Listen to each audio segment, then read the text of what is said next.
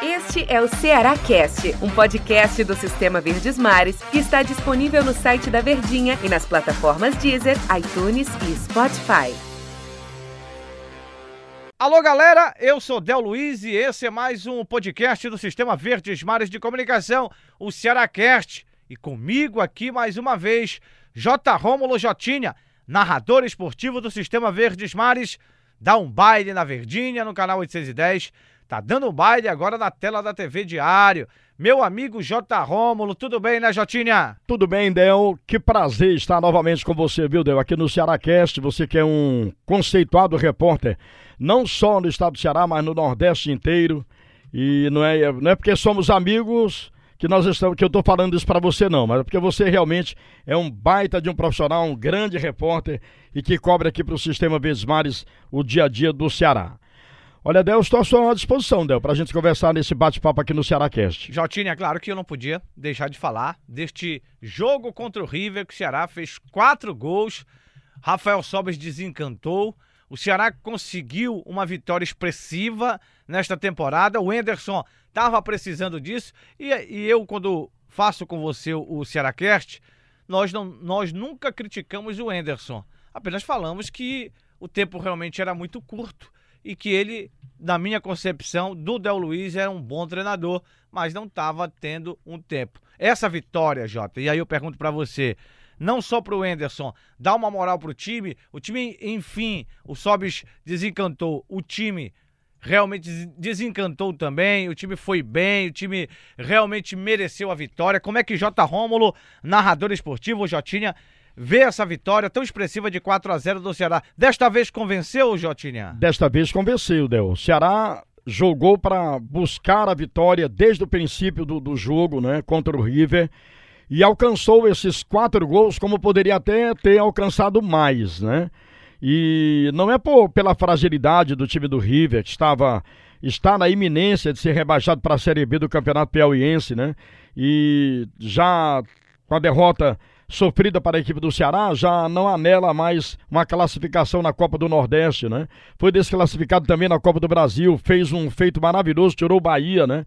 Mas já não está mais na Copa do Brasil, foi desclassificado. Não é por tudo isso aí não, é porque Ceará jogou bola no jogo contra a equipe do River. E interessante, Del, é que eu vi assim vontade dos jogadores e um futebol assim bem distribuído, entendeu? Não só um jogador é, se prontificando ou aparecendo mais que o outro, mas foi um futebol coletivo. Ricardinho jogou bem, Fernando Sobral jogou bem, inclusive dando passe para gols. O Vina também, apesar da, do, do, campo quase impraticável, o Lindolfo Monteiro, né, lá no centro de Teresina, mas o Ceará se ouve bem e construiu essa vitória com méritos, 4 a 0. O Sobis conseguiu fazer três gols, já estava precisando realmente disso e para completar aquilo que você havia me perguntado, eu acho que sim, o Enderson precisava dessa vitória, o time também, a torcida, porque a torcida em nenhum momento deixa a equipe do Ceará é, sem torcedor nos estádios. Ontem, ou melhor, no jogo contra o River, o torcedor estava em Teresina, dando realmente aquele seu grito de apoio aos jogadores e todo mundo estava precisando dessa vitória maiúscula que foi contra o River, Del. É aquela que dá moral, né, Jotinha? Tem uma sequência ainda, tem Copa do Nordeste, será segue ainda com o sonho de chegar à próxima fase.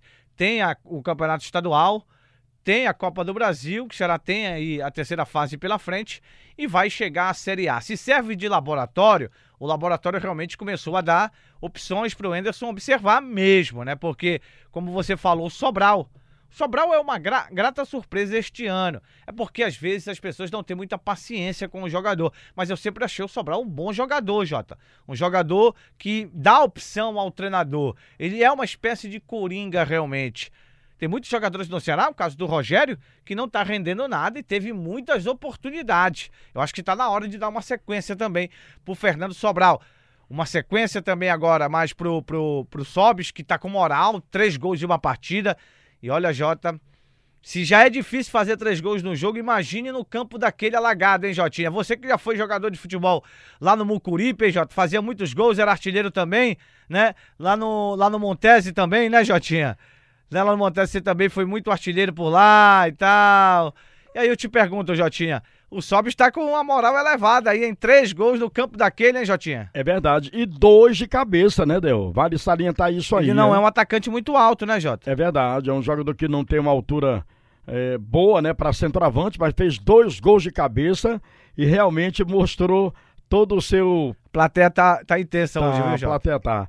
Mostrou todo o seu, assim, o seu aproveitamento dentro da grande área para fazer dois gols de cabeça e fazer um com a perna esquerda, né? Tirando do goleiro. Realmente o Rafael Sobis tem muito a dar ainda vestindo a camisa da equipe do Ceará.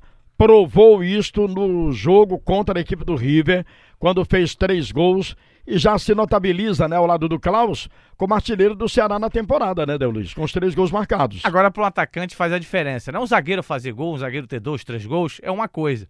O atacante não tem nenhum. E quando faz o primeiro, faz dois a mais, ou seja, três gols, dá uma moral, dá uma confiança. A confiança volta, né, Jota? Volta sim. E a gente sabe desse potencial que tem o, o Sobis, né, o Rafael Sobis, que é um jogador que já provou isso por onde passou, né? Fez gols. Multicampeão, né, Jota? Multicampeão, exatamente, você lembrou muito bem, Del Luiz. E estava assim, eu, eu acho que ele estava se cobrando mesmo já, né? Ele se cobrava já, rapaz. O narrador se cobra também, Jota? Se cobra, Del, né? Porque na, na, na, na- nossa profissão, a sua também como repórter, você se cobra em dar o seu melhor, né? Oferecer o que é de melhor do seu trabalho para o público ouvinte aqui do Sistema Verdes Mares. Da mesma forma eu também, e claro, o jogador, né? Para o time que o contratou.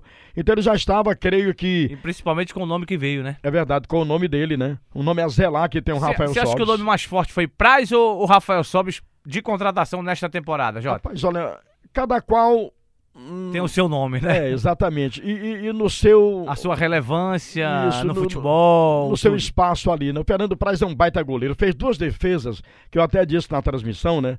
No jogo contra o River, com a perna, Não, ele vem fazendo boas Isso. defesas, né? com, como se fora goleiro de futsal. Você lembra que o, o goleiro de futsal ele sai, a bola bate Fernando nele, Henrique né? fazia muito isso, né? Isso. E o, o Praz fez ontem duas defesas que, sabe, eu tô falando aqui das defesas do Praz e me deixa assim emocionado, porque é um super goleiro, apesar da idade, né? Já não é um garoto, mas fez defesas espetaculares, tem feito defesas espetaculares e realmente, é, respondendo a sua pergunta, os dois têm assim a sua importância nesse contexto de contratações da equipe do Ceará. O Sobis, porque é atacante e vai dar realmente muita alegria, e o Fernando Praz, porque defende lá atrás, como foi um dos heróis da passagem do Ceará para a terceira fase da Copa do Brasil, defendendo um pênalti nos 90 minutos e defendendo também na cobrança dos tiros livres que determinou a passagem do Ceará, né, Deu? Alisson, lateral esquerdo, 22 anos, vem do Oeste, jogador que jogou inclusive a Copa do Brasil, agora desperdiçou um pênalti que o Praz defendeu. É um jogador contratado pelo Ceará, Jotinha. Vai ajudar, chega pra brigar ali com o Bruno Pacheco pra ser titular. O Kelvin foi muito mal na última partida, né?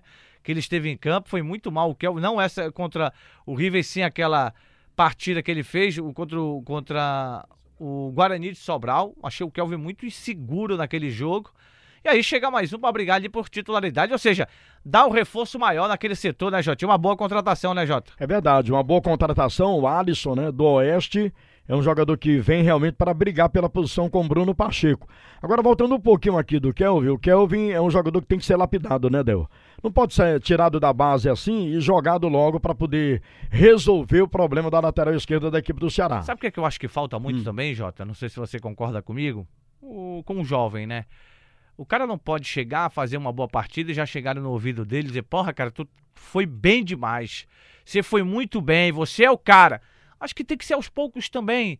Tem que dar uma força legal. Olha, você estreou muito, mas precisa melhorar muito. É o papel, não é do pai, não é do empresário, não é do próprio colega, não. Eu acho que é mais do treinador mesmo, Jota. O treinador que tem que puxar, botar a mão no ombro, chamar no canto e conversar com ele. Porque é um garoto, né? Tem os sonhos aí pela frente. Às vezes, é, eu já fui jovem, mais jovem do que sou, porque eu ainda me acho um cara jovem. Ah, você, Você é jovem, também, né, Jota? Mas Isso. a gente passa por situações, se a gente tivesse alguém para auxiliar a gente, talvez a gente não tivesse feito tantas coisas que poderíamos não ter feito, né, Jotinha? É verdade. O Kelvin é esse garoto que tem que ser lapidado contra a equipe do Botafogo. Ele fez uma boa partida, né? Até no cruzamento para o gol do Rodrigão, foi dele, né? Fez ali um cruzamento contra o Calcaia, né?